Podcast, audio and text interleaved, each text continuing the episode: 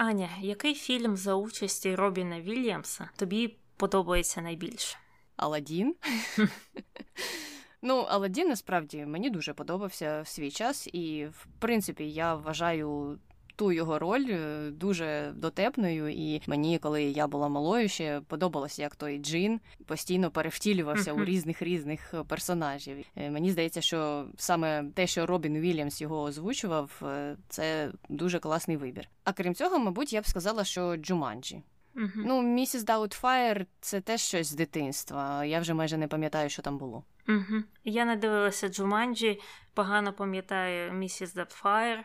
А Мені найбільше здається сподобалась спілка мертвих поетів.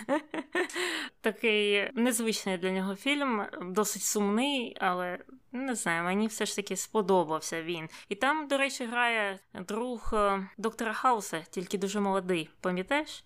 Угу, угу. Там, мені здається, взагалі такий зірковий акторський склад. Наскільки я пам'ятаю, там були якісь відомі прізвища. Угу. І всі такі юні ще. А про інші фільми за участі Робіна Вільямса далі у цьому подкасті.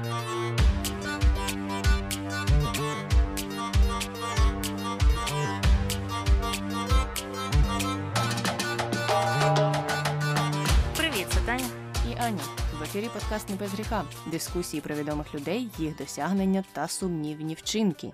Сьогодні говоримо про Робіна Вільямса. І ще я хочу попередити усіх слухачів, що я веду трансляцію з епіцентру шторму, тому ви можете чути якісь звуки грому та блискавки. Я це змінити не можу. Я звукоізолювалася як могла, але вони час від часу пролазять у мою студію тире шафу. Ти будеш як ці люди, які передають погоду з місця. Знаєш, я не знаю, навіщо це роблять, але посилають якусь людину, чи в ураган, чи в снігопад, чи в якусь е, не знаю, зливу, в дику жару, щоб вони з місця показали, як там жахливо, як там мокро, як там спекотно. Навіщо? Люди і так розуміють, що так, мабуть, там дуже погано. Ну, я, чесно кажучи, не хочу, щоб у мене зараз е, тут почалася злива. Я за те, щоб у мене було сухо та комфортно у моїй студії шафі. Але я також е, завжди дуже дивно ставилася до цих репортажів. І крім того, там же знімальна група ще хоче все погіршити втричі. Тобто, якщо це ураган, то вони не те, що підуть у самий епіцентр, вони ще поставлять великий вентилятор і будуть дути на того репортера, щоб додати драматичності. Уже ж не раз е, їх е, на тому ловили. І я не розумію так, навіщо це? Ну, звичайно, як розумію, це для рейтингів, мабуть. Тобто, ти натякаєш на те, що у постпродакшені треба посилити звук грому, що йде з твоєї сторони щоб це все звучало набагато гірше, так? Так, Таня, давай додамо в цей випуск е, звуки грому, і я не знаю ще, які звуки, щоб е, взагалі усіх злякати. І всі думали, що я просто знаходжуся десь в океані, в оці урагану якогось. Добре, закінчили з погодою на сьогодні і переходимо до популярних пошуків про Робіна Вільямса. І серед них були такі: чи вигравав Робін Вільямс Оскар? Вигравав і номінувався на Оскар декілька разів. Ми обов'язково згадаємо ті фільми, які були настільки успішними, що їх помітила кіноакадемія. Але номінувався, номінувався, а виграв всього один Оскар. Угу. А чи саме Робін Вільямс співав в Аладдіні? Мені здається, що так. Я б сказала так, але я не досліджувала, чи він співав там чи ні. Більшість е, більшість пісень так були там деякі е, моменти, коли хтось заміняв його, але здебільшого так. Наступне питання: в якій серії друзів знімався Робін Вільямс? Серію не скажу, але по-моєму це був третій сезон. Один з ранніх, так точно. І там була дуже дивна вставка, як на мене.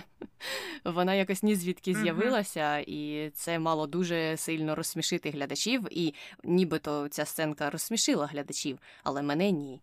Я не зрозуміла той скетч, і він мені здався таким собі. Наскільки я розумію, наскільки я читала, начебто Робін Вільямс та його напарник е, потрапили на зйомки туди випадково. Щось вони там поряд знімали, і, начебто, потрапили на студію, де знімали друзі. І продюсери чи режисери вирішили їх включити туди. І це як пишуть багато з джерел, була майже не повністю імпровізація, принаймні зі сторони Робіна Вільямса. І я думаю, що це сподобалося людям здебільшого через. Те, що Вільямса тоді дуже сильно любили, і він якраз тоді був на піку своєї слави, а не через те, що та сцена була дуже смішною. Наскільки я пам'ятаю, вони там говорили про те, що Робін Вільямсу, а саме його герою, зраджує його жінка з гінекологом, і типу це смішно. Так, а потім виявилося, що вона йому зраджує з його ж другом, з яким він спілкувався про це. Ну те, що це була імпровізація, мені стало зрозуміло з першої секунди. Mm-hmm. І, взагалі, якщо прочитати про Робіна Уільямса, то розумієш, що більшість його комедійних е, перформансів побудовані саме на імпровізації. Але не всі ті імпровізації мені особисто подобаються. Хоча я розумію, що він був відомою зіркою на той час, і я розумію, чому аудиторії тоді особливо це дуже дуже запам'яталося. Mm-hmm. Ну і останнє питання: чому Робін Вільямс покінчив життя самогубством Reddit? Тобто найкраще джерело uh-huh. у цьому випадку це, звичайно, Reddit. Саме uh-huh. на Reddit можна знайти найдостовірніші факти і відповіді на усі питання. А краще ще піти на 4chan, звичайно. Uh-huh. Ну всі ж знають, або ті, хто слухає цей подкаст, вже точно про це знають, бо ми про це згадуємо. Ну не знаю, що там каже Reddit, але ми обов'язково про це поговоримо. І тут мені здається точної відповіді ні в кого немає, тому що ніхто з нас не Робін Вільямс і запитати в нього не може, чому це сталося. Угу. Ну я дуже часто стикаюся з пошуками, в яких є якраз слово Reddit. Тобто, дійсно, люди вважають, що Reddit – це якесь ну, важливе джерело, якому можна довіряти по різним питанням. Не знаю. Добре, закінчили з пошуками. Переходимо до Робіна і ким він є. А є він американським актором і коміком, і був він відомий своїми імпровізаціями та вмінням перевтілюватися в різноманітних персонажів, і також вважається одним з найкращих коміків усіх часів. Отже, маленький Робін Вільямс народився в Чикаго, що в штаті Іллінойс, у 51-му році. Його батько був одним з керівників компанії Lincoln Mercury, яка є частиною компанії Форда. Ми це згадували у одному з перших наших випусків. А мати була колишньою моделлю і акторкою, і також вона була правничкою губернатора Місісіпі. Тобто, в цілому, Робін Вільямс був з дуже заможної сім'ї. Так, і про це досить часто згадували, що фінансово він був дуже добре забезпечений, і батьки його підтримували вже і пізніше, коли він навчався у школі, в коледжі. Але ця фінансова забезпеченість мала і іншу сторону медалі, тому що батьки працювали, постійно були зайняті, і Робін багато часу проводив е, або з домогосподаркою, яку вони наймали, або просто сам там грався у будинку з іграшками чи щось там собі фантазував. І саме з тих пір і почалася його така спраглість до уваги з боку батьків спочатку, з боку там, можливо, якихось однокласників, а потім вже це переросло на такі шикарні, як на той час вважали, імпровізації і боротьбу за увагу публіки. І він згадував сам про те, як все почалося. Наприклад, мати його була.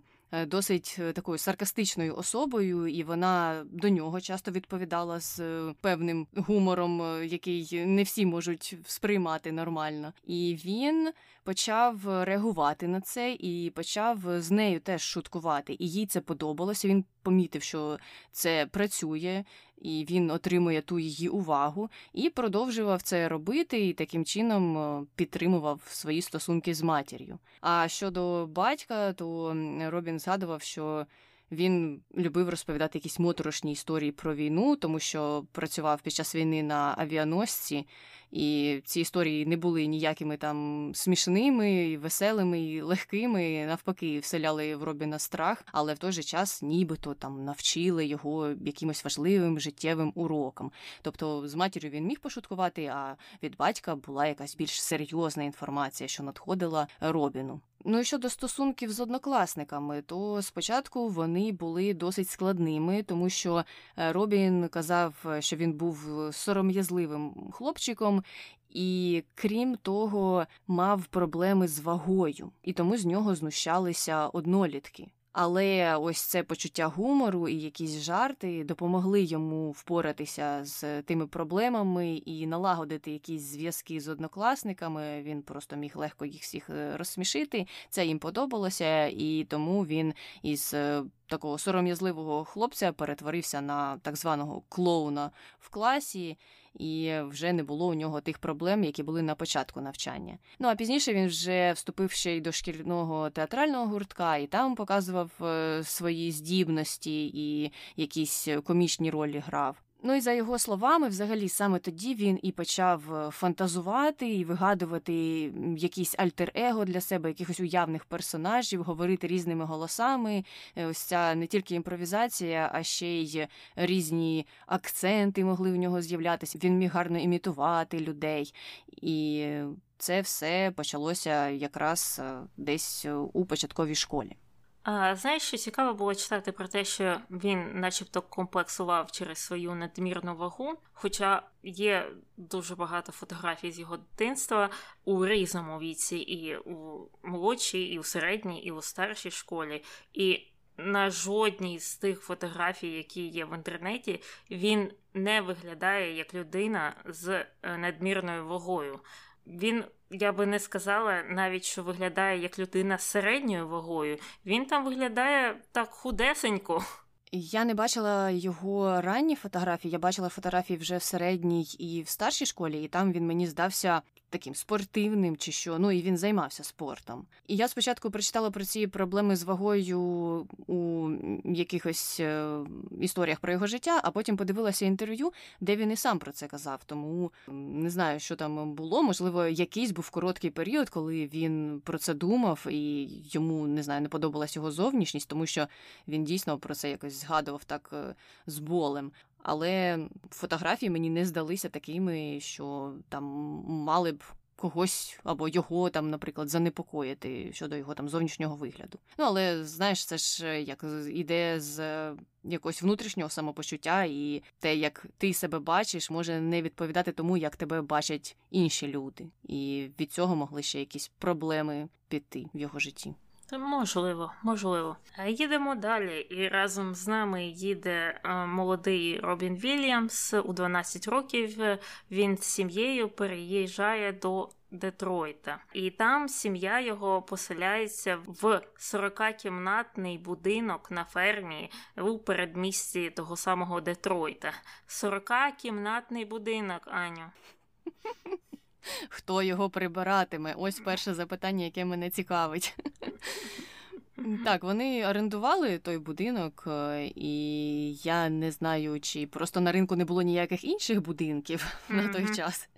Можливо, це був найменш кімнатний будинок, і там усі інші були там по 60, 80, 120 кімнат, хто знає. І вони вирішили зупинитися на такому маленькому будиночку. Але 40 кімнат звучить страшно. Угу. Ну і звісно ж його відправили навчатися до приватної школи для хлопчиків. А навчався він там успішно і навіть входив до шкільної команди з боротьби і був президентом класу.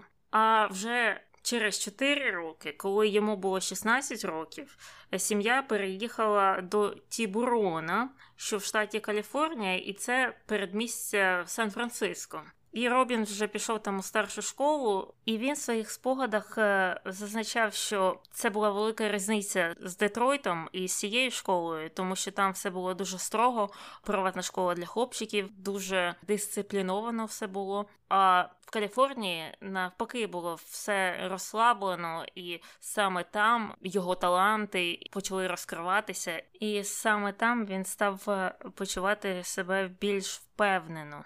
Я, чесно кажучи, не знаю, чи ця історія достовірна. Її розповідав сам Робін Вільямс, але він же любитель там трохи повигадувати і поімпровізувати під час того, як він дає інтерв'ю, і ти трохи буває не розумієш, що вигадка, а що насправді сталося. Але в одній із розмов він казав, що коли він переїхав до Каліфорнії, і прийшов в нову школу, то так там була атмосфера настільки розслаблена, що навіть е, вчитель з історії приймав ЛСД і був під ЛСД під час уроків і розказував якісь там їм історії, ледь не е, від особи Авраама Лінкольна, і це його просто дуже сильно вразило. Він зрозумів, що наскільки відрізняється все ж таки життя в Каліфорнії від того життя в Детройті, яке в нього було до цього. Ну, Мені здається, що це і на даний момент так є. Принаймні, люди, які жили у різних штатах і ходили до різних шкіл в різних е, місцях країни, вказують на те, що дійсно в Каліфорнії все досить розслаблено і на сьогоднішній день. Ну і в випускному альбомі тієї школи його однокласники зазначили, що ймовірно він не досягне великого успіху, але в той же час визнали його смішним і вказували на його почуття гумору. Я ніколи не розуміла, навіщо існує така традиція голосувати. Хто там досягне успіху, хто ні, хто смішний, а хто нудний. Ну особливо якісь такі номінації дивні про успішність. Добре, там ще про почуття гумору, і взагалі можна було б скласти якийсь там список е, таких е, номінацій, які знаєш, як на деяких конкурсах міс видають усім. Та міс доброзичливість, а та міс шарм, а інша міс е, почуття гумору чи ще щось. Ну щоб ніхто не ображався. Вже прийшли на конкурс, то прийшли, що ж їх відправляти без е, дипломів. Так і тут можна було зробити якийсь позитивний список, але ні. Чомусь серед позицій була така, що хтось із однокласників може не досягти великого успіху року, і е, це я вважаю досить дивним. Е, особливо для підлітків, які ну настільки чутливі до таких речей. Але mm добре, що Робіну це не завадило. Так, Робіну це не завадило, і він після школи вступив до коледжа, хотів вивчати політологію, але потім передумав і кинув навчання заради акторської кар'єри. Він після цього три роки навчався в театральному мистецтву в коледжі Маріна, і там він якраз перший і зіграв. Це був мюзикл Олівер за мотивами Олівера Твіста. І вчитель його тоді вже зауважив, що для Робіна не існувало ніяких обмежень, що одразу всі побачили його талант, і що він міг грати будь-які ролі за будь-яких обставин. І трохи пізніше, вже у 73-му році, Вільямсу вдалося отримати стипендію на навчання в Джуліардській школі, що у Нью-Йорку. А Джуліардська школа є мені здається, найпрестижнішою, якщо ти хочеш стати музикантом, чи актором, чи драматургом, чи танцюристом. Тобто це такий університет культури та мистецтв, тільки без Поплавського, тільки хороший. Тільки з Менді Патінкіним та Крістофером Рівом, бо вони були його однокласниками. Так, і мені здається, що до цього часу навіть е, ті, хто прагнуть е, досягнути якихось успіхів uh-huh. у цій культурній сфері, дуже хочуть е, вступити до Джуліарської школи, і uh-huh. вона вважається престижною на сьогоднішній день. Ну і І там вже його однокласники згадували, що Робін був просто сповненим енергії і генерував просто тисячі ідей е, на хвилину. І викладачам він сподобався. Вони відзначали його вміння і такі навики вроджені, що він нібито вже в ту школу прийшов з хорошим багажем і багато чого знав. Там згадувався курс діалектів, де він демонстрував вміння говорити з різними акцентами, і інші класи з імпровізації, де він теж себе гарно проявив. Тому трохи і зрозуміло, чому він покинув Джуліард. І він там не довчився. І навіть викладачі теж казали, що ну насправді його б, мабуть, ця системність трохи стримувала, тому що у нього був такий е, потенціал, такий е, вилив тієї енергії постійно, що він просто не вписувався у ті форматні рамки школи, які вона створювала, і тому ця школа йому не могла дати все, що він там міг би взяти. І тому Робін е, не закінчив Джуліард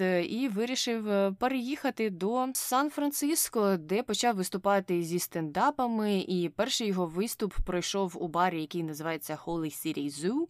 І там він спочатку працював бартендером, а потім записався в чергу на стендап. Е, ну тому що цей бар був відомий е, тим, що там виступали постійно якісь е, коміки, і відомі, і не дуже. Там і розпочалася його кар'єра. Я дивилася, хто там ще виступав із тих, хто я знаю, тільки Елен Дедженерес. Ну, це, мабуть, тому що ти, мабуть, не дуже цікавишся стендаперами і їх е, діяльністю. Я права? Я знаю деяких сучасних, але uh-huh. я точно не знаю тих, хто в 70-х був uh-huh. відомим. Uh-huh. Та я і сучасних небагато знаю. Ну і саме там, у цьому е, барі Холі Сіті Зу, він і зустрів свою першу дружину Валері Веларді. Вони одружилися згодом і. Ще через декілька років у них народився син Зекері, і через 10 років вони розлучилися. Після цього Робін одружився на нянці Зекері, яку звали Марша Гарсес, і вона вже на той момент була вагітна. І у тому шлюбі у них народилося двоє дітей, дочка і син. Але через 20 років е, Гарсес подала на розлучення через непримиренні розбіжності. Така дуже стандартна фраза в американських розлученнях е, в цих процесах. І Робін Вільямс одружився ще й втретє зі Сьюзен Шнайдер у 2011 році, тобто три роки до того, як він загинув.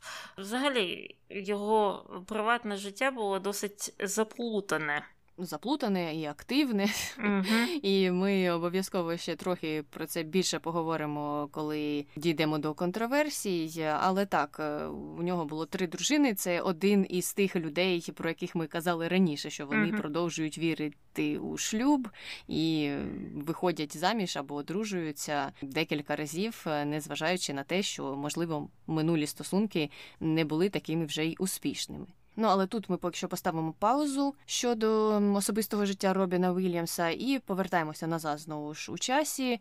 У ті часи, коли він ще жив у Сан-Франциско, але потім вирішив переїхати до Лос-Анджелеса і там вже продовжив виступати у різних клубах. Одним із таких був е, The Comedy Store, і це теж відомий клуб, де виступали стендапери, і, мабуть, виступають, якщо він зараз існує, я чесно кажучи, не знаю.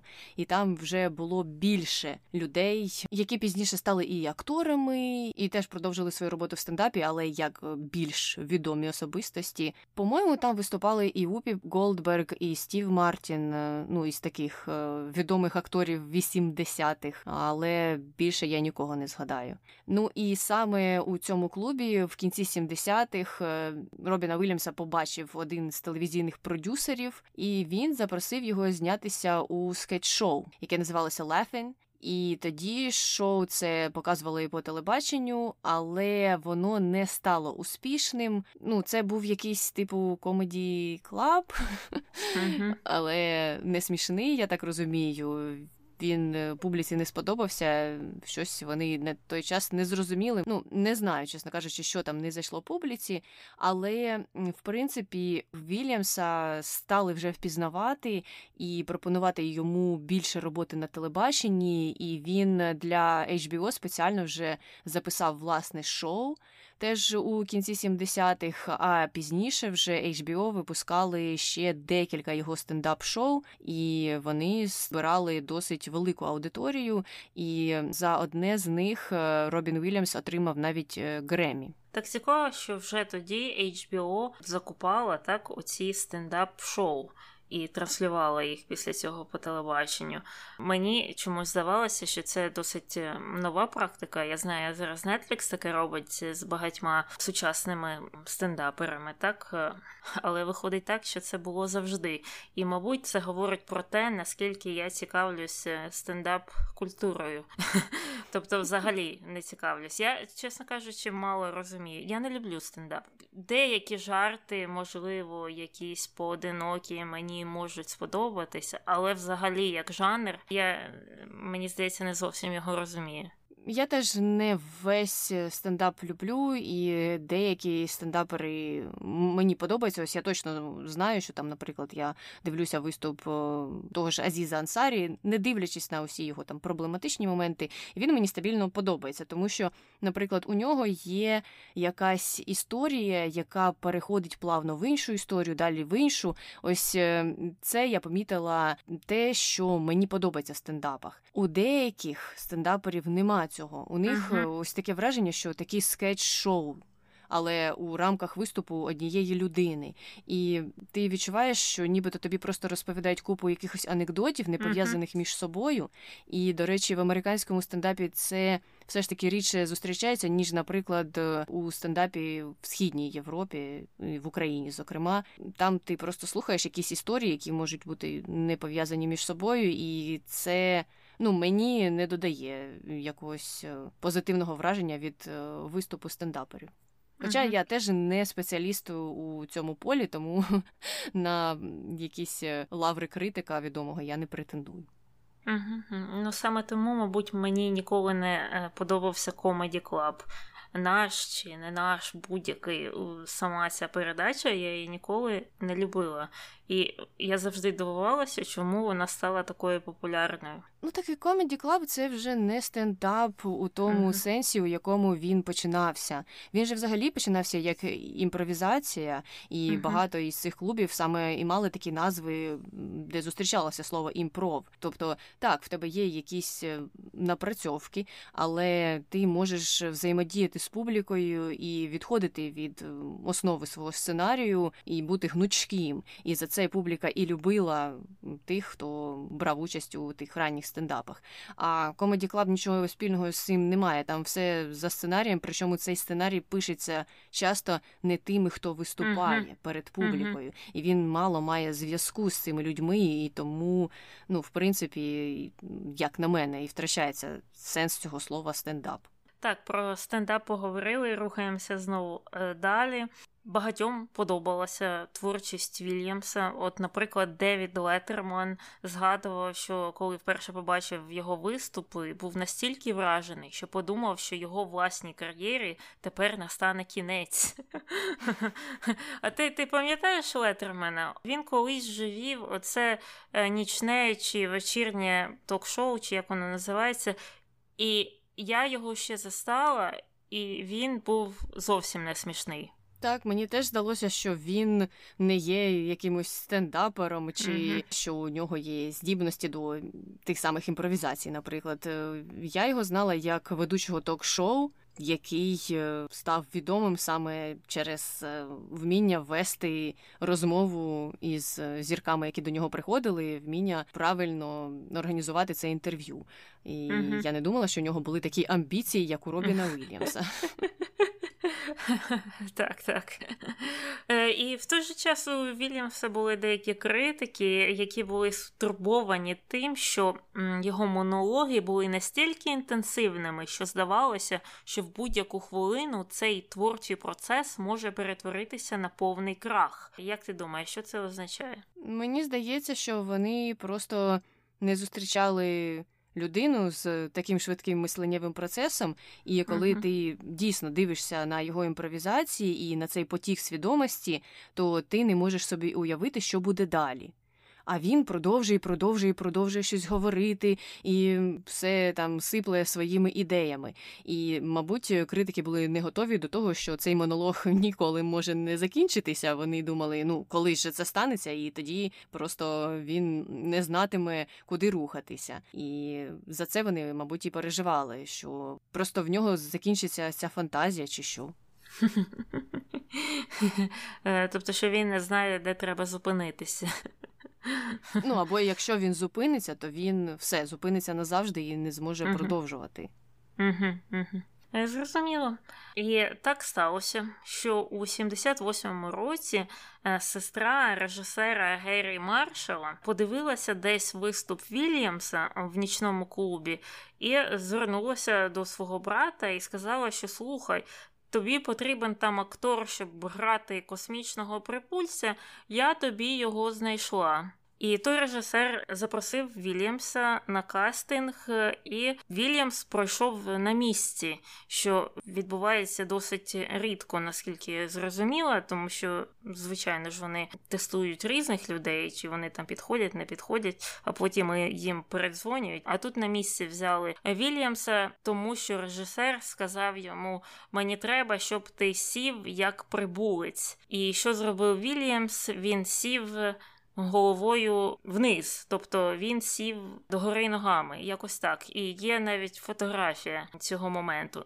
Може, не саме цього моменту з кастингу, вже, мабуть, самого серіалу. Я не знаю, цей серіал, ти його бачила, ти знаєш щось про нього, може, ти його дивилася? Так, як сьогодні пам'ятаю, у 70-му якомусь там 9-му році тільки й чекала виходу цього серіалу. Ні, я не дивилася. Я тільки коли готувалася вже до подкасту, передивилася декілька буквально навіть не епізодів, а просто моментів е, якихось. І то вже не з того серіалу, тому що він то починав у серіалі Щасливі дні, і там з'являвся тільки в декількох серіях. Але та поява була настільки успішною, що творці серіалу е, вирішили зробити спін-офф під нього, який вже називався Морк і Мінді, і цей спін-офф е, став ну просто мега популярним. Постійно йому його згадували, і ця слава його як коміка телевізійного закріпилася завдяки цьому серіалу. Ну і той серіал е, схожий на будь-які сіткоми. Ну просто що то були 70-ті, мабуть, там гумор був трохи вільніший. Як би сказали коміки, тоді нам було дозволено все. Я можу зрозуміти, чому він людям подобався, тому що в кожній декаді є свої сіткоми, які запам'ятовуються людям, і які вони люблять там цитувати, згадувати, тому що вони були такими символічними. Ну і цей продукт став саме таким. Я ніколи не бачила цей серіал, ні перший щасливі дні, ні спін-офф Морки Мінді. Але про щасливі дні, здається, десь згадували чи то в друзях згадували про щасливі дні, чи в якомусь іншому серіалі? Я думаю, що в друзях згадували про дні нашого життя, скоріше за все. Тому що Джой грав там постійно в якихось е, драмах, е, які транслювалися в день на телебаченні. А це ж або дні нашого життя, або е, General Hospital. Одне або інше. Вибору далі немає. А про щасливі дні не знаю, я не чула. Мені здається, це було в серії, де народжувала Фібі, і її лікар був фанатом цього серіалу. І він попросив, щоб його тримали включеним по телевізору, поки він буде приймати роди. І це не подобалося Фібі. І мені здається, що це був якраз серіал Щасливі дні. Зрозуміло, ну бачиш, ти явно краще пам'ятаєш навіть друзів, аніж я. Але серіал Морк і Мінді транслювався з кінця 70-х по 82-й рік і став настільки успішним, що Робіна Уільямса помістили на обкладинку журналу Тайм. А ми знаємо, що туди так просто не можна потрапити. Будь-кого туди не чіпляють на ту обкладинку. Ні, ні, ні, Аня, ти була на обкладинці Тайм. Пам'ятаєш той рік, коли вони поставили будь-кого Там було написано Ю, здається, і так вони е, зазначили популярність Ютубу. Тоді був якраз рік Ютубу, і вони так писали, що кожен кожен там щось може зробити і стати кимось важливим. Так що кожен з нас був колись на обкладинці Time. Так, а що там дірка була замість обкладинки, і можна було свою голову туди просунути і таким чином туди потрапити. Я точно не пам'ятаю, мені здається, там було щось дзеркальне, що там був якийсь екран е, дзеркальний, і ти там міг е, чи могла побачити себе. Хоча, може, я брешу, але. Точно кожен з нас був на обкладинці Time. Але як та обкладинка виглядала, я зараз точно не скажу. Мабуть, дзеркало. Ну, мабуть, звучить логічніше, ніж дірка в обкладинці. Ну, добре, повертаємося до Робіна Вільямса. Після того, як він з'явився на телебаченні, його почали вже звати і в кіно. І там е, він теж починав з епізодичних е, ролей, але перший фільм, який приніс йому вже більшу увагу, це був фільм Папай. І там він грав саме Папая, який любить шпінат, е, цей моряк з незрозумілими руками, які явно не від шпінату такі накачані, це були стероїди, кажу я вам. І цей фільм мав бюджет всього 20 мільйонів, але зібрав е, у прокаті від 50 до 60 мільйонів. Там були різні оцінки. Коротше кажучи, приблизно 55 мільйонів. Е, що мені здається, успішно е, зібрав більше ніж витратив. Ну і паралельно з цим е, Робін Вільямс продовжував е, виступати у клубах зі своїми стендапами, і настільки його слава вже поширилася, що у 86-му році його запросили бути ведучим церемонії Оскар. А це для коміків, наскільки я розумію, ну зараз вже не так, звичайно, але буквально ще там 10-15 років назад ну вважалося дуже престижним, якщо коміка запрошують вести церемонію Оскар. Тому я можу собі уявити, що це значило у 86-му році. Так, а хто до коміків е, вів Оскар? Не знаю навіть. Е, я, чесно кажучи, не цікавилася, хто там вів Оскар у 50-х чи 60-х роках. Mm-hmm. Але ну можу собі допустити, що, мабуть, спочатку були якісь імпресаріо у mm-hmm. костюмах, такі, які просто виходили і оголошували переможців або список е, фільмів, які змагалися за статуетку. А потім вже mm-hmm. вирішили це все зробити більш неформальним і стали запрошувати коміків. Хоча я собі можу уявити цей перехід від такого суворого імпресаріо до коміка. Мабуть, ті люди, у яких палиці були в одному місці, які любили таких імпресаріо, були дуже занепокоєні, стурбовані тим, куди котиться світ. Що з'явилися замість оцих прекрасних ведучих ці жахливі коміки зі своїми жартами, скетчами, стендапами. Ну, е, їм було б треба почекати до того року, коли ведучим Оскару був е, Джеймс Франко. Мені здається, то був найгірший Оскар в плані його ведучого.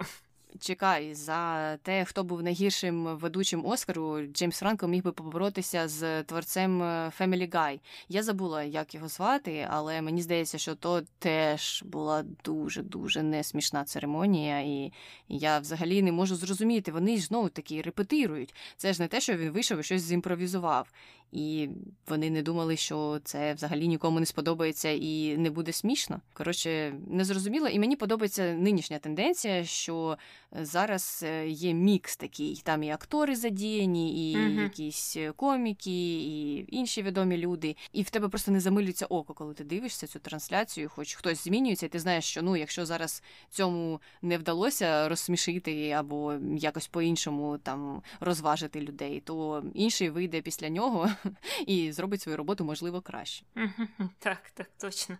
Наступного року, після того як Вільямс провів Оскар, його взяли на роль радіодіджея, якого звали Едріан Кронауер. І це був фільм Доброго ранку В'єтнам.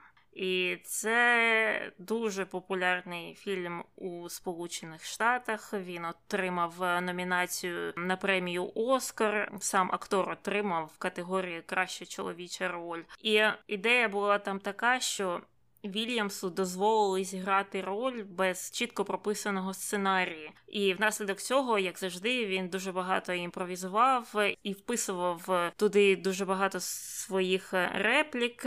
І продюсери казали, що вони, начебто, просто вмикали камери і записували його імпровізації. І в ході цього запису їм вдавалося зняти щось, що потрапило потім у фінальну версію фільму.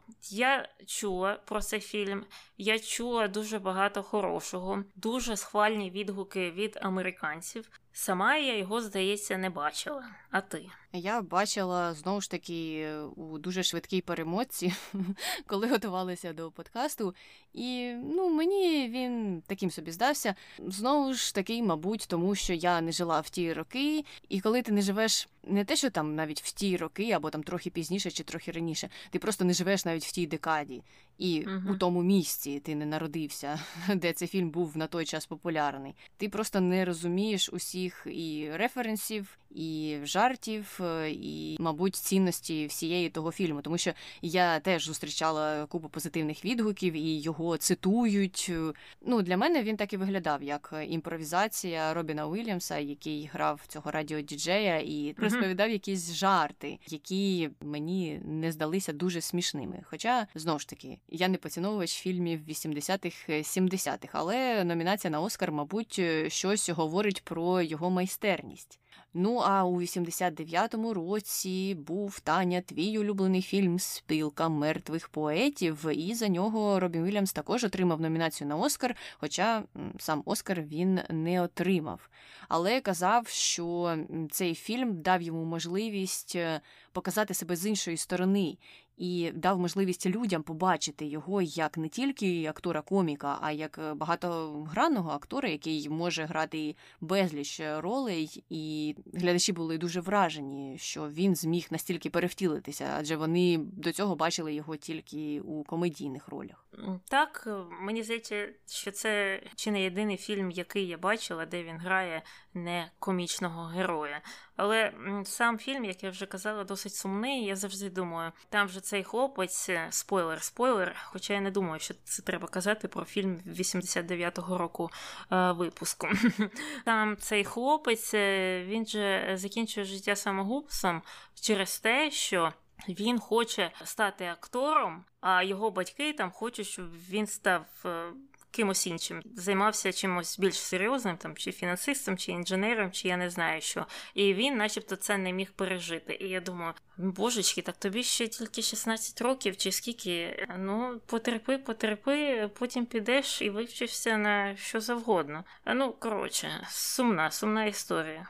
І, звичайно, у 89-му році номінації на Оскар не закінчилися, тому що наступним фільмом Робіна Вільямса став е, Король Рибалка, і за нього він теж був номінований на Оскар, не отримав його ще на той час, але отримав е, зірку на Алеї Слави в Голівуді, і це теж е, досить престижна відзнака. А на початку 90-х був такий період в його житті, коли він знімався для дитячих е, фільмів і мультфільмів. І ем, відомими були такі, як е, Капітан Крюк. І це, до речі, фільм Стівена Спілберга. І Стівен Спілберг був дуже радий, що Робін Вільямс зміг взяти участь у зйомках і казав, що він якийсь неймовірний, і він як блискавка був на зйомках, а наш сміх був громом, який слідував за ним. Ну, коли люди можуть говорити такими метафорами, мені завжди це звучить, знаєш, е, так якось нетипово, тому що в моєму житті ніхто так не розмовляє. І тому цікаво опинитися поруч зі Стівеном Спілбергом у буденному житті і зрозуміти, чи він так завжди говорить про всіх. Чи це просто було тільки стосовно, наприклад, у цьому випадку Робіна Вільямса? Ну і у тому ж році Вільямс е, озвучує Аладдіна. Це, як я сказала, був мій улюблений фільм. Ну, але насправді класний мультик, е, чому б і ні. І Робін сам говорив, і критики пізніше говорили, що це була дуже вдала роль для нього, саме через можливість безкінечно імпровізувати. А аніматори, мабуть, були дуже незадоволені, тому що у них е, з'явилася безкінечна робота. Бо Робін Уільямс говорив з різноманітними акцентами, то перетворювався у якихось різних персонажів постійно, то ще якось міняв обличчя того Джина. А їм це все доводилося малювати, малювати, малювати. І хтось рахував, скільки персонажів змінив Робін Уільямс е, за часів е, створення цього мультфільму, і нарахували більше 50. По-моєму, 52 персонажі було у Джина. Це тільки в першій частині. Угу. А хіба нещодавно не зняли нового Аладдіна? Ну, це був уже фільм, і mm. там Уилл Сміт був е, Джином. Теж, mm-hmm. ну але там, звичайно, багато CGI і багато різних mm-hmm. ефектів, але все ж таки це не мультфільм, так, це більше як фільм. А Аладдіна хто грав? Том Круз? А Аладдіна грав е, якийсь починаючий актор, тобто він не дуже широко відомий в Голлівуді, mm-hmm. так само, як і Жасмін. Там теж грала молода акторка, і вони спеціально брали на ці ролі не якихось там сталих mm-hmm. зірок мастодонтів. Так, е, Тома Круза і Кетрін Зету Джонс до нього в пару. Чи кого? Ну, просто я ж подумала, що Аладдіна з мультика малювали з Тома Круза, то чому б ні? Е, такий Аладдін трохи пенсіонер. Ну, знаєш, Том Круз би на тебе образився за таке. Він би там ще всі трюки сам робив і стрибав е, по тих будівлях, чи що там Аладдін робив, на килимі би літав. Ну, а вже у 93-му році виходить фільм Місіс Далтфайр, і це була перша продюсерська робота Вільямса. І крім того, в виробництві цього фільму брала участь компанія, заснована Вільямсом і його дружиною. І звісно, це був дуже популярний фільм. Він увійшов до списку ста найбільш касових стрічок. Був під номером 88 у цьому списку. І бюджет місіс Даутфаєр був 25 мільйонів, а фільм зібрав 4 сотні 41 мільйон. І таким чином це був другий найприбутковіший фільм 93-го року після парку юрського періоду, що, звісно, також була велика подія, великий фільм, який я ніколи не бачив. А я бачила. Е, мені подобаються фільми про парк юрського періоду. Ну, я взагалі люблю такий тип е, фільмів. А місіс Даутфайр я теж е, дивилася і не раз я пам'ятаю, що постійно її крутили по усіх каналах, і це була досить популярна комедія в 90-х. Ну і мені Здається, що вона досить смішна, ну особливо для дітей, uh-huh. всі ці перевтілення, uh-huh. особливо якимись е, дотепними здаються. А Вільямс розповідав, що вони, коли його вперше перевдягнули у місіс Даутфайр, то вирішили протестувати цей образ е, і відправили його у секс-шоп, який знаходився десь неподалік місця зйомок. Ну, це, звичайно, була така провокація і з його боку, бо він вже ж любив е, сам себе ставити у комічні ситуації. І ось він в образі місіс Даутфайр прийшов у секс-шоп, там щось е, попросив у продавця йому показати якісь товари, і продавець просто був у ступорі, і йому треба було десь 10 хвилин, щоб зрозуміти зрозуміти, що насправді це Робін Уільямс переодягнутий у літню жінку. Ну, продавець був ейджистом. Що, Хіба бабуся не може купити собі якусь там е, білизну із шоколаду? Ну, так, так. Він, мабуть, до цього не зустрічав бабусі, був дуже вражений. Ну і Друзі, друзі, на кінець то ми дісталися до цього серіалу, де у 96-му році з'явився Вільямс разом зі своїм другом Біллі Крісталом і зіграв у тому епізодичному моменті про дружину, яка зраджувала йому з гінекологом або з другом, як потім виявилося. І як ми вже казали, сценка там мала дуже великий успіх серед шанувальників серіалу. А у 97-му році з тим самим Крісталом е, Робін Вільямс знявся у фільмі День батька. І ти знаєш, можливо, у 96-му році це вже була якась промоакція того фільму. Ну вони ж знали, що вони Мгм, вже мгм. будуть в ньому зніматися або знімали на той час. Це ж не стається за два тижні. І, мабуть, що таким чином вони хотіли нагадати про себе, тому що Робін Уільямс і Білі Крістал виступали разом е, і раніше, там і в 70-х, е, а потім вже почали з'являтися і в кіно разом. І я думаю, що все ж таки та участь в друзях е, була таким рекламним роликом. Так от, е, фільм День батька. Повертаємося до нього. Це ремейк е, французького фільму Татусі. А фільм той був з П'єром Рішаром і Жераром Депард'є. І там вони шукали своїх дітей е, чи дитину одну. Я, чесно кажучи, не пам'ятаю, що там було, але така ну, стандартна французька комедія з П'єром Рішаром.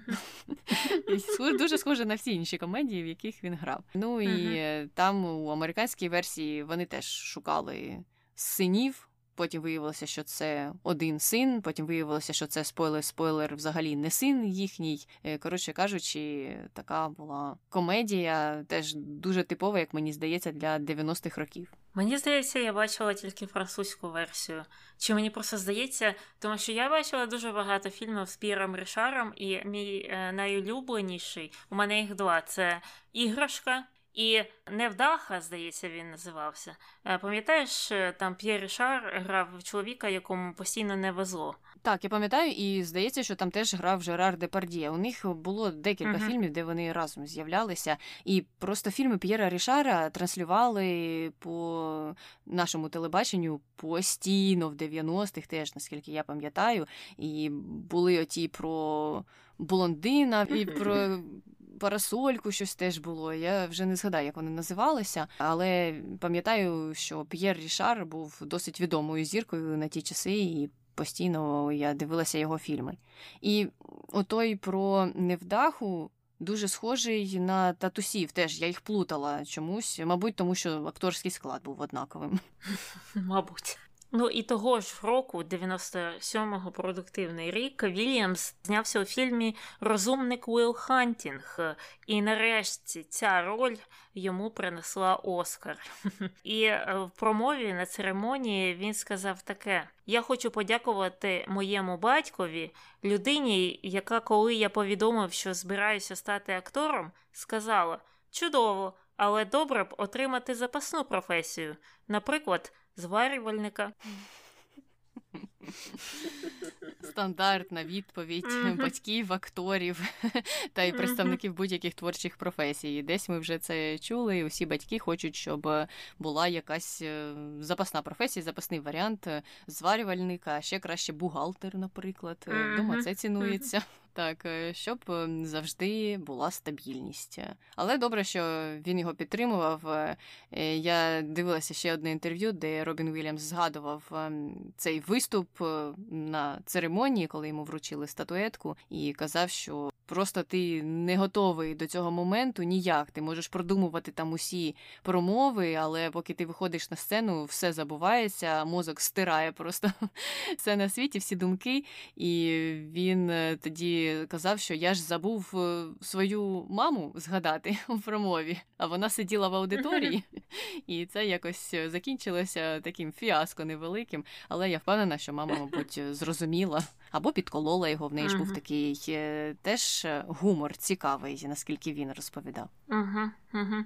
Так вони ж всі пишуть е, собі промови. Хіба він е, її не читав з листочка? Ну, знаєш, якщо він собі щось і написав, то я можу легко повірити в те, що він або реально забув, або його потік свідомості просто захлинув ту промову і щось своє е, замість того видав. Ну тому що в нього ж е, 100 мільйонів думок на секунду, і це не дивно.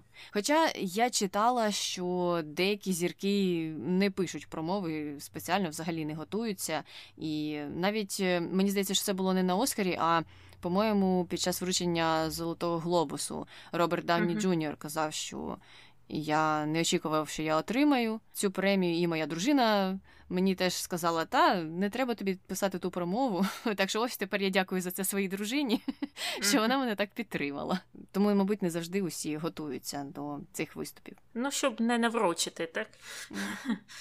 І наступного року Вільямс знявся у фільмі Куди приводять мрії, і сказав, що цей фільм був дуже важливим для нього з точки зору духовних пошуків, тому що йому довелося мати справу з різними емоціями, з проблемою втрат, спокути.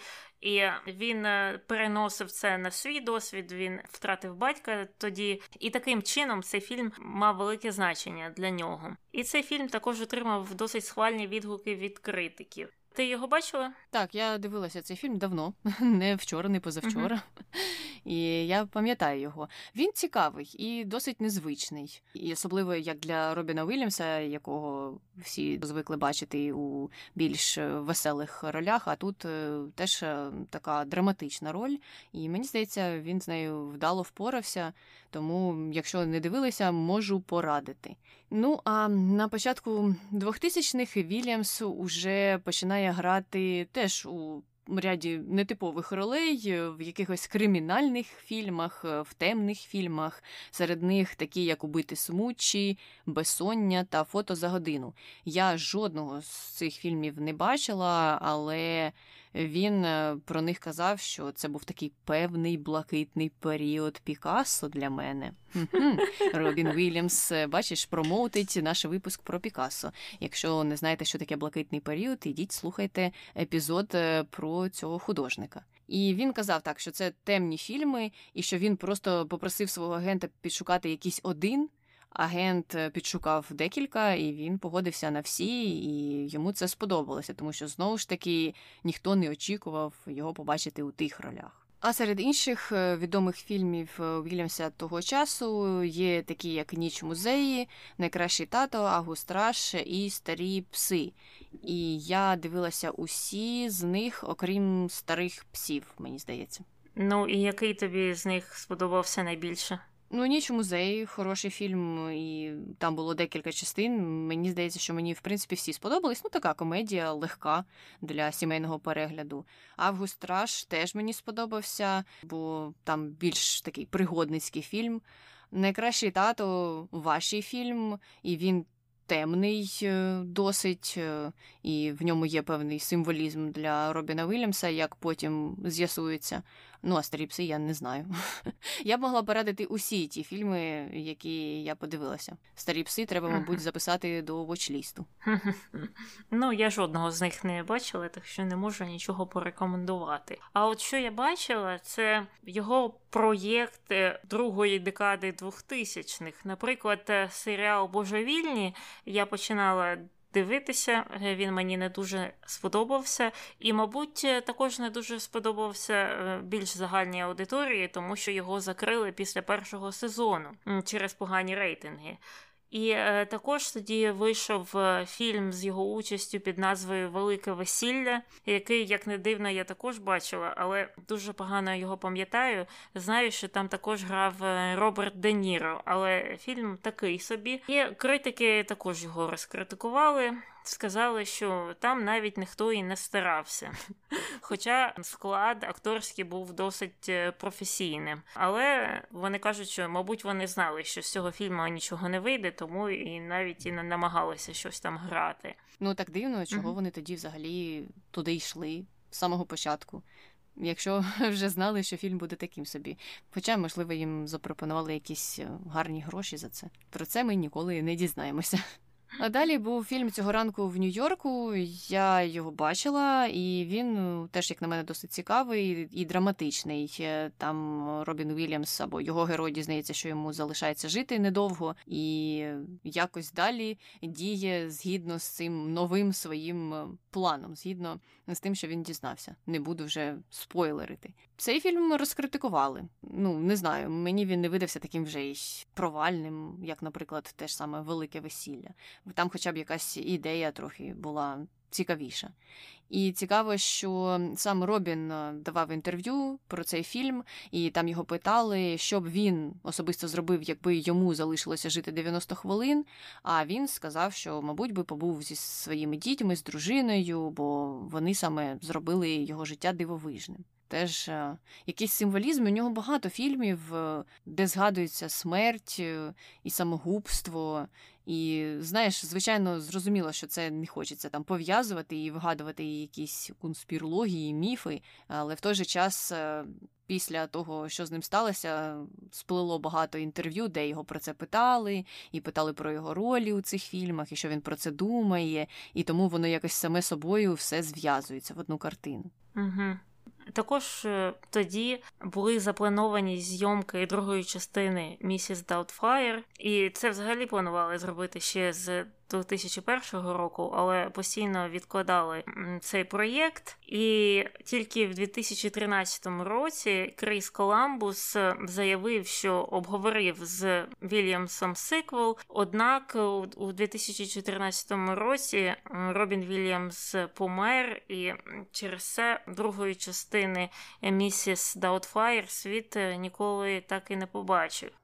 Ну і тут ми закінчуємо розповідь про його фільмографію, трохи поговоримо про активізм. Він е, товаришував з Вупі Голдберг і разом з нею давав дуже багато шоу, де вони збирали кошти на фінансування притулків для бездомних людей. І за часи роботи в цьому проєкті вони зібрали 80 мільйонів доларів США, що багато. Там, звичайно, час був е, досить довгим, по-моєму, десь можливо 20 років приблизно вони працювали, але все ж таки вони постійно давали ці шоу, постійно збирали гроші, що звичайно ж позитивно. І крім того, у 90-му році Вільямс разом з Гупі Голдберг виступав на сенатських слуханнях в конгресі американському, і ці слухання були на підтримку акту про профілактику бездомності, про її активізацію. І цей акт мав е, направити більше фінансування на систему послуг з підтримки бездомних людей, а також е, профінансувати якісь установи охорони здоров'я, житлові центри для них. І акт в кінці кінців був успішно прийнятий зі збільшеним фінансуванням. Не знаю, чи особисто Робін Вільямс і Упі Голдберг на це вплинули, але, звичайно ж, поширення інформації щодо таких законопроєктів, е, і участь у їх розгляді, і підтримка таких ініціатив це корисна справа. Крім того, е, Вільямс е, протягом довгого часу, ще після того, як він е, знявся у фільмі Доброго ранку В'єтнам, став виступати зі своїми стендапами перед військовими, і він об'їздив багато країн світу. У ході цієї кампанії з підтримки військових. Був в Афганістані багато разів і спрямовував кошти на допомогу ветеранам, а також фінансував дитячі госпіталі, ну які ніяк не зв'язані вже з ветеранами ветеранами, просто він теж спрямовував частину своєї роботи на допомогу дітям. Мені цікаво, його робота щодо допомоги безпритульним людям. Вона якось пов'язана з тим, що він довгий час проживав у Сан-Франциско та потім у Лос-Анджелесі. А ці два міста славляться в лапках тим, що там є дуже велика проблема з безпритульними, особливо в Сан-Франциско. Я читала з його спогадів, що він казав більше з такого боку, що йому в житті пощастило, і його сім'я була забезпечена. А він е, бачив, мабуть, у тому ж Сан-Франциско, що існують ті люди, яким так не пощастило, і тому він не проти поділитися своїми там частиною грошей або попрацювати, щоб заробити ці гроші для таких людей, через те, що він розумів, що він знаходиться у більш привілейованому становищі. Зрозуміло. А тепер е, повідомлення для людей, які чутливі до таких тем, як депресія та суїцид. Е, будь ласка, перемотайте десь, можливо, 5-7 хвилин, тому що ми будемо говорити про смерть Робіна Вільямса, і я розумію, що це, мабуть, може стати тригером е, для деяких слухачів. Ну і що ж, ми переходимо до основної частини. Помер е, Вільямс у 2014 році. До речі, 11 серпня. Ми також записуємо цей подкаст 11 серпня. Само так е, якось е, поєдналося. Не знаю, ми так не планували. І Робіна знайшли непритомним у власному будинку у той день, і шериф тоді заявив, що ймовірною причиною смерті стала асфіксія. Але остаточну причину смерті е, встановили тільки після проведення судово-медичної експертизи і токсилогічного тесту. Особистий помічник актора заявив, що тоді Вільямс боровся з важкою депресією, але в той же час він не підтвердив версію про самогубство. І потім вже підтвердили, що дійсно причиною смерті стала асфіксія. Він повісився на ремні, і також у нього на руці виявили кілька порізів порізів, і поруч з ним лежав складний ніж. Пізніше його дружина повідомила, що він також страждав хворобою Паркінсона на ранній стадії, але він сам ще не був готовий поділитися цим з громадськістю. І також е, він, начебто, перед смертю відчував е, почуття тривоги та депресію. Але в той же час вона відкинула версії про те, що Вільямс вживав е, наркотики чи алкоголь в місяці перед його смертю. В той же час друг Вільямса, який не назвався, повідомив, що за день до смерті вони обговорювали плани на майбутнє. Робін був повністю занурений в роботу, в бесіду, задавав багато запитань, і в цілому він не виглядав якось дуже дивно і, начебто, нічого не планував. Його інший друг зазначив, що Робін став приймати нові ліки від Паркінсона, і один з побічних ефектів е, цих ліків е, були суїцидальні настрої. Ну а жінка потім ще пізніше сказала, що Робін страждав на деменцію з стільцями леві, і у нього була купа симптомів, які то проявлялися і то зникали. Він в один момент міг бути абсолютно собою, а через п'ять хвилин починав говорити щось нерозбірливе. І вона також пояснювала, що якщо б Робін не наклав на себе руки, то б все одно помер протягом наступних трьох років, бо цей термін дали йому лікарі. Після діагностування хвороби Паркінсона в ранній стадії. Тут трохи не зрозуміло, тому що тут стільки хвороб виявилося, тут і Паркінсон, і деменція стільця Леві, і ці ліки, які викликають суїцидальні настрої. А хіба Паркінсон в ранній стадії так швидко вбиває. Он Майкл Джей Фокс хворіє Паркінсоном з 30 років. Я так розумію, що ось е, це поєднання Паркінсона з деменцією стільцями Леві саме і стало таким згубним для здоров'я Робіна Вільямса, що там більше мало значення та деменція, яка з'явилася внаслідок е, Паркінсона. А вони часто йдуть е, разом. Ну або не часто є такі випадки, коли mm-hmm. вони разом зустрічаються ці дві хвороби, одна іншу викликає. І тому йому і почали прописувати такі серйозні серйозні ліки, і тому у нього з'явилися е, ці симптоми. Вони саме були е, через деменцію більше, ніж через хворобу Паркінсона. Е, зрозуміла. Ну я також читала, що його дружина казала, що через ці от симптоми, які у нього проявлялися, він часто говорив, що він хоче перезагрузити свій мозок що, начебто, як він дав якийсь збій, комп'ютер дає збій, е, якийсь ерор, і що у нього є бажання його перезагрузити, але це неможливо зробити так, як ем, люди роблять це з комп'ютером, наприклад. Ну і це зрозуміло, зважаючи на те, наскільки енергійним е, він був до того, і що тоді він втратив е, цей контроль, і тому йому ця хвороба настільки давалася важко, і настільки вона змінила взагалі його життя і світогляд.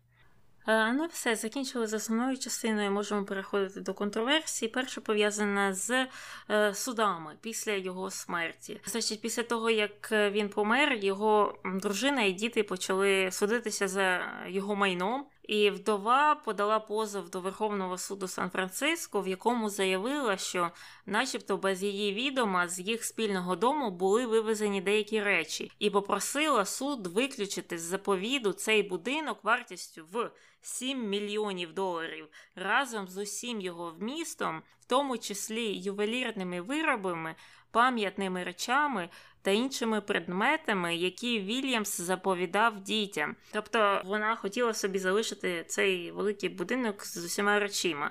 Дітям Вільямса це не сподобалося. І вони подали зустрічний позов, в якому відзначили, що ця жінка, вдова його, ображає пам'ять їх батька своїми спробами змінити умови договору, в якому розписано його бажання розпорядитися своїм майном. І вони також звернули увагу суду на те, що вона була одружена з ним менше трьох років.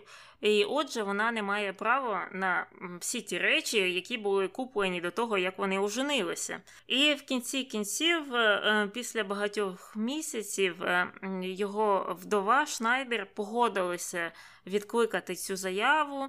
І всі сторони прийняли угоду про повний розділ майна. Вдові залишився будинок в Сан-Франциско з довічною оплатою проживання і деякі пам'ятні речі. А вже діти отримали переважну більшість е, речей свого батька, і в тому числі статуетку Оскар. Отак от, але будиночок 7 е, мільйонів все одно їй залишився. Ну. Ну, я так розумію, за нього вона і боролася з самого початку, uh-huh. його вона і отримала. Uh-huh. А Оскар це вже таке неважливо. Uh-huh. Знаєш, е, якась тенденція з'являється і в наших випусках про те, що після смерті відомих людей починається оцей розподіл майна, ця тяганина багаторічна чи багатомісячна. Ну просто всі, як гієни, якісь е, б'ються за шматок тих грошей, шматок майна. І, звичайно ж, це не те, щоб псує репутацію там актора або художника, чи про кого б ми не говорили, але псує навіть якісь спогади, можливо, про нього і про його стосунки з родиною. Він так з теплом згадував і свою дружину, і своїх дітей, а ті потім взяли і почали це так е, сперечатися в судах. Не знаю, щоб він на це сказав. Але ця контроверсія, звичайно ж, з ним конкретно не пов'язана, більше пов'язана е, з його родиною і спадком. Далі вже про нього. Друга контроверсія полягає в залежностях Робіна Уільямса.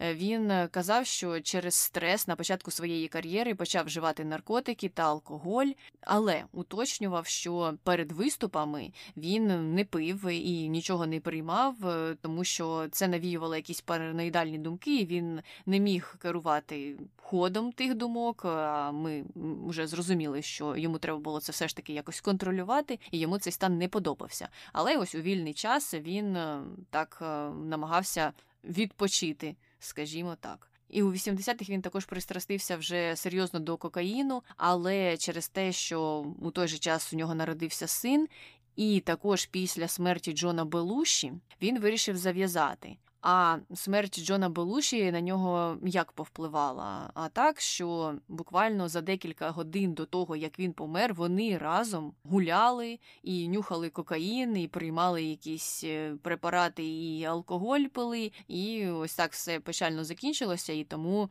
Робіна Вільямса це трохи поставило на місце і дало йому зрозуміти, що насправді значить наркотики та алкоголь. І він казав, що також, е, звичайно, він хотів бути гарним батьком для свого сина. Він не хотів бути таким залежним чоловіком, який е, не звертає увагу на свою дитину, хотів брати активну участь у його вихованні, і тому це, е, звичайно, мало великий вплив. Він почав займатися тоді спортом, їздив на велосипеді, і це допомагало йому боротися боротися із залежностями, із депресією, і казав пізніше, вже, що велосипед саме і врятував його життя. Але у 2003 році він знову почав пити. Це було на зйомках. Зйомки відбувалися в якомусь відлюдному місці. Я не знаю, чи то було на Алясці чи в Канаді, десь коротше, де було холодно і сніжно, і мало людей. І він казав, що це йому теж навіяло якісь ем, депресивні стани, і він почав пити так серйозно, але родина тоді влаштувала інтервенцію, і він погодився пройти лікування від алкогольної залежності, пішов сам в реабілітаційний центр. Але, звичайно ж, були зриви. І після того це так просто все не завершується, не відбувається. Хоча він казав, що він протягом багатьох років е, після цього зриву серйозного продовжував відвідувати групові зустрічі людей з алкогольною залежністю, і це йому дуже допомагало ця підтримка, яка існувала у тій групі людей, е, саме і рятувала його від того, щоб ці зриви стали настільки серйозними, як отой, що трапився у 2003 році. Ну, така ця гіперактивність його, оцей е, безмежний нестримний потік е, всього. Ти думаєш, причиною цьому були здебільшого кокаїн з алкоголем? Ні, ні, я не думаю, тому що він ще до цих залежностей був таким. Мені здається, що це просто особливості його характеру. Я не думаю, що кокаїн на це впливав, і я вірю в те, що він казав, що йому навпаки було це важче контролювати, коли він вживав. І тому він намагався нібито не вживати там перед якимись серйозними виступами. Та й навіть його колеги на знімальних майданчиках різноманітних казали завжди, що він був дуже трудолюбивим, там нічого не пропускав, ніколи не з'являвся в якомусь е, незрозумілому стані на роботу. Тому я думаю, що це було навпаки щось. Щоб боротися з депресивними станами, які час від часу приходили в його життя. Можливо, там, коли було там чи менше роботи, чи якісь проблеми, не знаю, в особистих стосунках, чи ще щось. Знаєш, е, це такі якісь е, нагадує американські гірки, що коли він на підйомі, коли в нього є робота, коли йому є чим зайнятися, то все добре. А потім стається якийсь спад, і саме в цих ситуаціях він і звертався до наркотиків або алкоголю. Угу. І переходимо до нашої третьої контроверсії. Вона пов'язана з його особистим життям, а саме зрадами. Значить, коли він був одружений з першою його жінкою Валері Веларді, е, він паралельно мав стосунки з іншою жінкою Мішель Тіш Картер. А Мішель пізніше подала на нього в суд за те, що він нібито заразив її герпесом. Е, ця справа була укладена поза судом, але після цього, через кілька місяців, його дружина Валері подала в суд на розлучення. Тобто, ну таким чином вона дізналася, що він їй зраджує. Я не знала, що ти можеш подати суд за те, що хтось тебе заразив герпесом або будь-якою іншою хворобою, яка передається статевим шляхом. Можеш, можеш. Е, і, наприклад, е, щодо людей е, з позитивним статусом ВІЛ або СНІДу, є такі вимоги. Якщо вони вступають з кимось у стосунки, вони мають про це повідомити. Інакше вони можуть бути притягнуті до відповідальності, якщо щось станеться з їх партнером, і якщо цей партнер не знав про їх е, статус здоров'я. Угу. Але це тільки стосується ВІЛ, ем, не стосується інших е, хвороб, як герпес, так? Я не знаю щодо інших хвороб, я просто точно знаю про ВІЛ, тому що я була колись е, на практиці. Ми відвідували різні заклади, установи соціальні, які пов'язані з охороною здоров'я і соціальним забезпеченням громадян. І там в одному закладі нам розповідали про особливості е, роботи з віл-інфікованими, і якось розмова дійшла до цього питання. Просто я подумала, що ну герпес же він передається не тільки статевим шляхом. Є ж два герпеса, і будь-який з них може з'являтися чи на обличчі, чи на приватних е, частинах, так? І як ти можеш довести, що це там Робін Вільямс тобі передав герпес, а не твоя подруга, зі склянки якої ти випила каву вчора? Ну, знаєш, е, інформація про те, що була укладена позасудова мирова угода, мені говорить е, про те, що, мабуть, були якісь е, докази щодо того, що там трапилося. Можливо, вона після цього пішла до лікаря, і лікар поставив їй такий діагноз. Хто знає, деталей нам, звичайно ж, ніхто не скаже, тому що ця угода була таємною і не розголошувалася. Ну і після цього не закінчилися зради, бо наскільки я зрозуміла, ще до розлучення з першою дружиною, але вже після стосунків з тією Мішель, Робін Вільямс е, мав стосунки з нянею свого сина. І вже після розлучення він з нею одружився. Ось так. Все дуже заплутано. Так, е, у нього, здається, паралельно було троє стосунків в один момент якийсь. Добре, в сенсі погано переходимо до четвертої контроверсії. Вона пов'язана з деякими особливостями його поведінки. А от, наприклад, акторка Пем Доубер, яка е, разом з ним знімалася у серіалі Морк і Мінді, у своїй біографії писала, що він неодноразово хапав її за груди і сідниці, і навіть оголювався на знімальному майданчику. Хоча вона все це списувала на особливості його характеру. І також вона писала таке, що він робив зі мною найгірші речі, але я ніколи не ображалася. Я думаю, що він напевно робив це з багатьма людьми, але це було весело.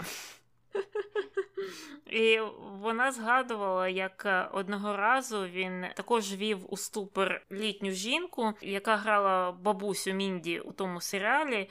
Він ткнув її тростиною між сідниць. Ну, тепер треба почитати біографію тієї літньої жінки, якщо вона її писала, і дізнатися, чи вона на це образилася, чи ні. Бо виходить, що спрацьовує та формула про те, що не потрібно стандарти цього часу застосовувати mm-hmm. щодо життя у 70-х, е, як е, зазначено було у цьому прикладі, це про серіал Морки Мінді, саме тоді він виходив. І друге, це якщо ця Пем не ображалася, то чого ми нібито маємо ображатися. Хоча нам невідомо, чи ображалися інші. І uh-huh. я особисто, коли слухала його якісь там виступи і інтерв'ю, там вони теж сповнені імпровізацій різних. І цей гумор, мені здається, на сьогоднішній день не пройшов би. Люди б цього не зрозуміли. Там е, багато жартів е, таких не те, що на межі, за межею. Та й він сам казав в одному з інтерв'ю, що багато гумористів бачать ось цю межу, вони її не переходять, а я охоче перескакую, а потім вже думаю, що з цим робити. Він розумів, розумів, що він робить, що він каже, і ну не знаю, просто. Чи тоді був такий час, що це було більш дозволено, чи uh-huh. чому це працювало? Але та Пем у своїй же біографії писала, що ну це ж були 70-ті. Не знаю, що вона мала на увазі, але з таким мрійливим, наче тоном, вона це казала. Вона я колись дивилася передачу з Джері Сайнфілдом, і він постійно скаржився на те, що от тоді були часи, от тоді я казав що завгодно. А зараз зараз всі намагаються якось е, обмежити, обмежити те, що я говорю. І у нього ж була та передача, де він е, проводив інтерв'ю з різними коміками, і він кожному з них жалівся на те, що йому там затикають рота. Ну, я не знаю, як це оцінити. Я явно не співчуваю Джері Сайнфілду особливо, бо я не дуже поважаю його професійну діяльність. Але я знаєш, як думаю, ну то ти ж повинен бути трохи гнучким. А раніше про що жартували? Раніше, взагалі, там, мабуть, е, жарти були, що зараз би вуха у всіх зів'яли, то світ же змінився якось, е, еволюціонував і люди разом з ним еволюціонували, і жарти теж еволюціонували. То чому б і зараз, якщо світ знову змінюється, разом з ним не змінюватися?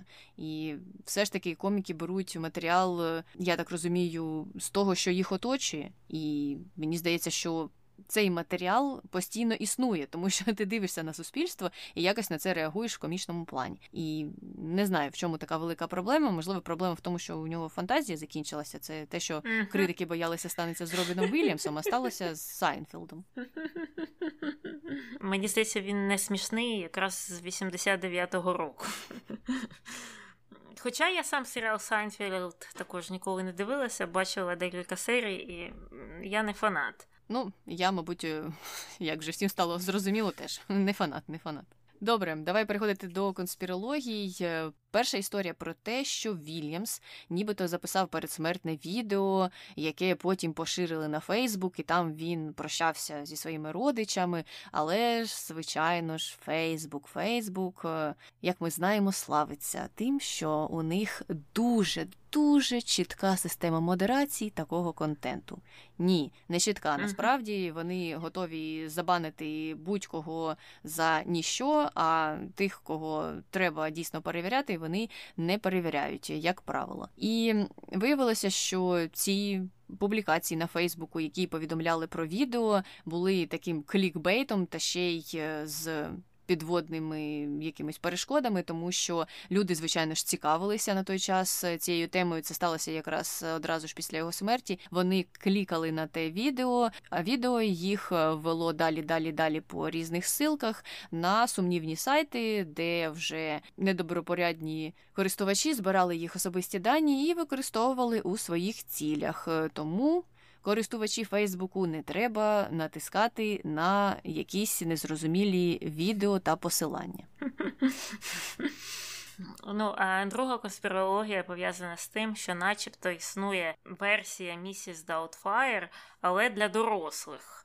І що, начебто, під час зйомок цього фільму Робін багато імпровізував і так наімпровізував, що наговорив на якусь дорослу версію. Це все спростував режисер цього фільму. Сказав, що так е, він багато імпровізував, і так існують деякі дублі з дорослими жартами, які не увійшли в фільм, але не існує якоїсь окремої версії. Для дорослих, що якась порно місіс Даутфайр, це те, що люди хотіли побачити. Ну, вони хотіли побачити місіс Даутфайр, яка розповідає дорослі жарти. Але я коли uh-huh. про цю контроверсію дізналася, то подумала одразу ж: ну там же діти майже в кожному кадрі. Як це взагалі uh-huh. відбувалося на знімальному майданчику? Робін Уільямс дітям розповідав якісь дорослі речі. Ну мені здається, що контракт би навіть на ті часи такого б не дозволив. І я читала, що, по-моєму, акторка, яка грала одну із тих дітей, казала, що так, щось там час від часу він казав, е, не зовсім прийнятне, але це не було прям, наче з нього це все лилося і лилося постійно, без зупину. Угу. Ну і все, вже все пролилося без зупину про Робіна Вільямса. Тобто ми з ним вже закінчили на сьогодні і можемо переходити до коментарів про Віталія Кочка.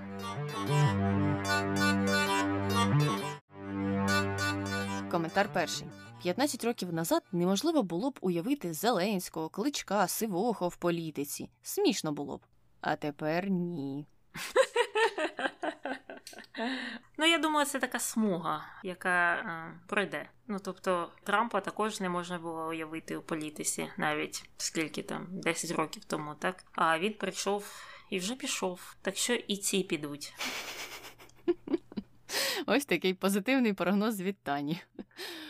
Коментар другий. Знаю тільки про спортивні досягнення кличка. В 90-ті по телевізору його часто показували, навіть не розрізняла їх з Володимиром.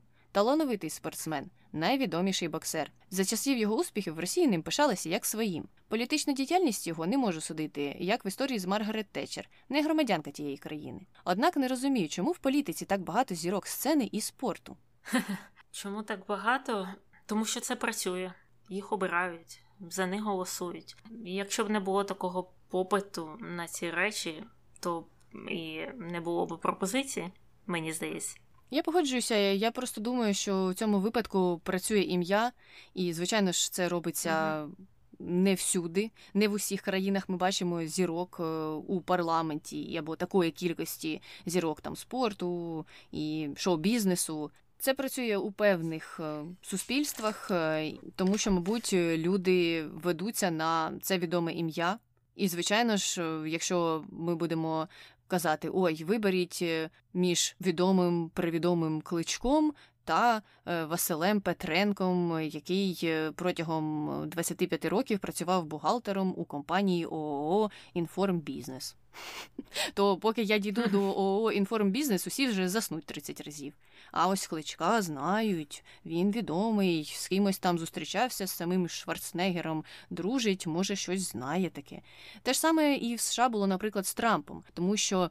Людям здавалося, що він же ж такий успішний бізнесмен, і він явно щось там знає, раз він зміг побудувати свою імперію ха-ха-ха-ха-ха, побудувати свою імперію. Ну, про це можна говорити 15 подкастів. То він і країну приведе до успіху. І ми всі побачили, до чого він привів ту країну. Ніяких оригінальних ідей в нього немає. Він насправді не бізнесмен Вундеркінд і здібностей до переговорів. Е, теж не існує, як написано у тій його книжці. Це все неправда, і вірити усім книгам, е, які писалися замовними авторами, не варто. Просто так, просто працює цей піар. А чи насправді вони приносять користь, е, коли йдуть в політику, це вже інше питання, звичайно. Але про користь останній коментар. Кличко позитивна людина, і схоже, що переживає за Київ і країну. Побільше б таких кличків у нашій країні. Є і така думка, слухай, і вона популярна. Ми ж зачитували рейтинги. Більшість людей схвалюють його діяльність у місті Києві. Так що, ну щось людям подобається, і це, мабуть, добре.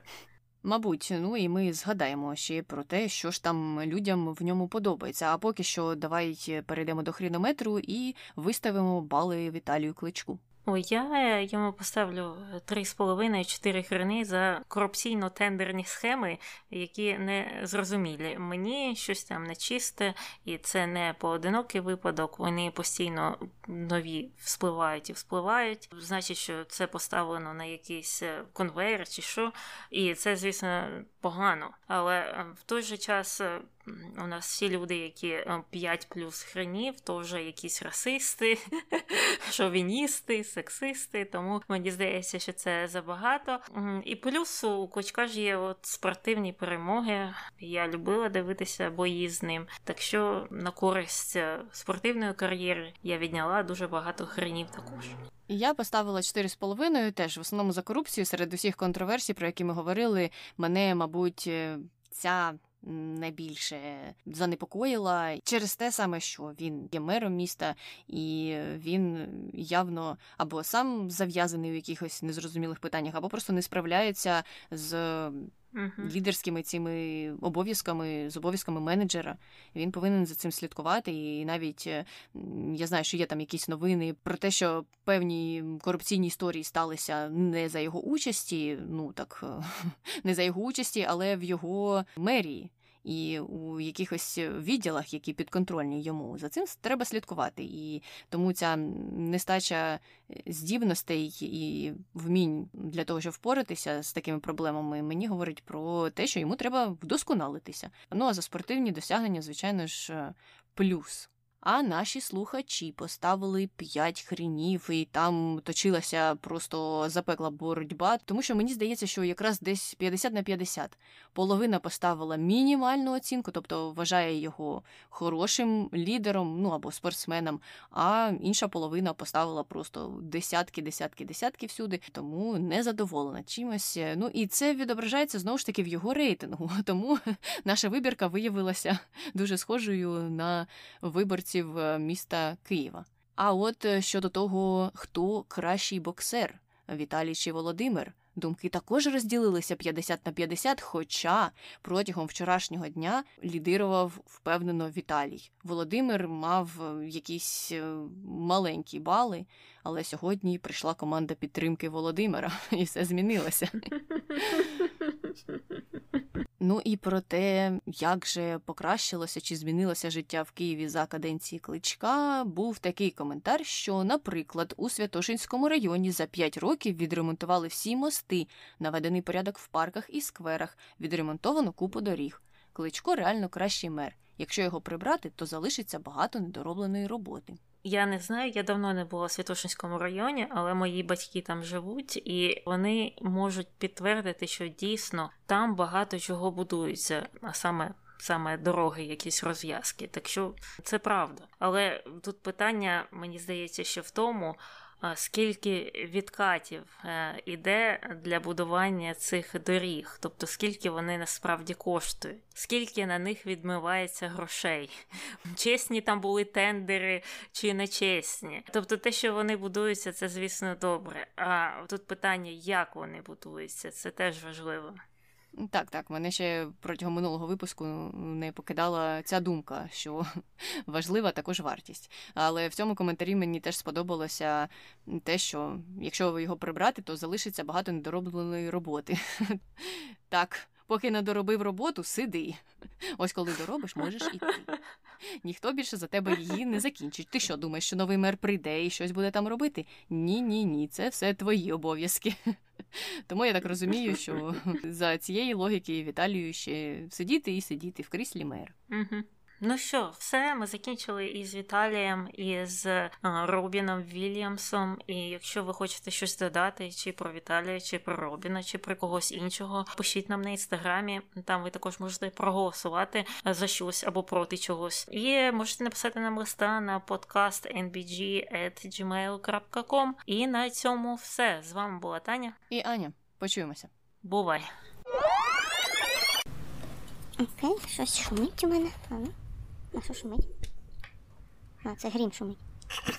Окей. Ну, як буде, так і буде. Його Робін звати? Угу. Робін, так. Я теж, я, я постійно, постійно плутаюсь. Я просто хочу його завжди назвати Вільямом Робінсом. А я Робертом Уільямсом. Угу.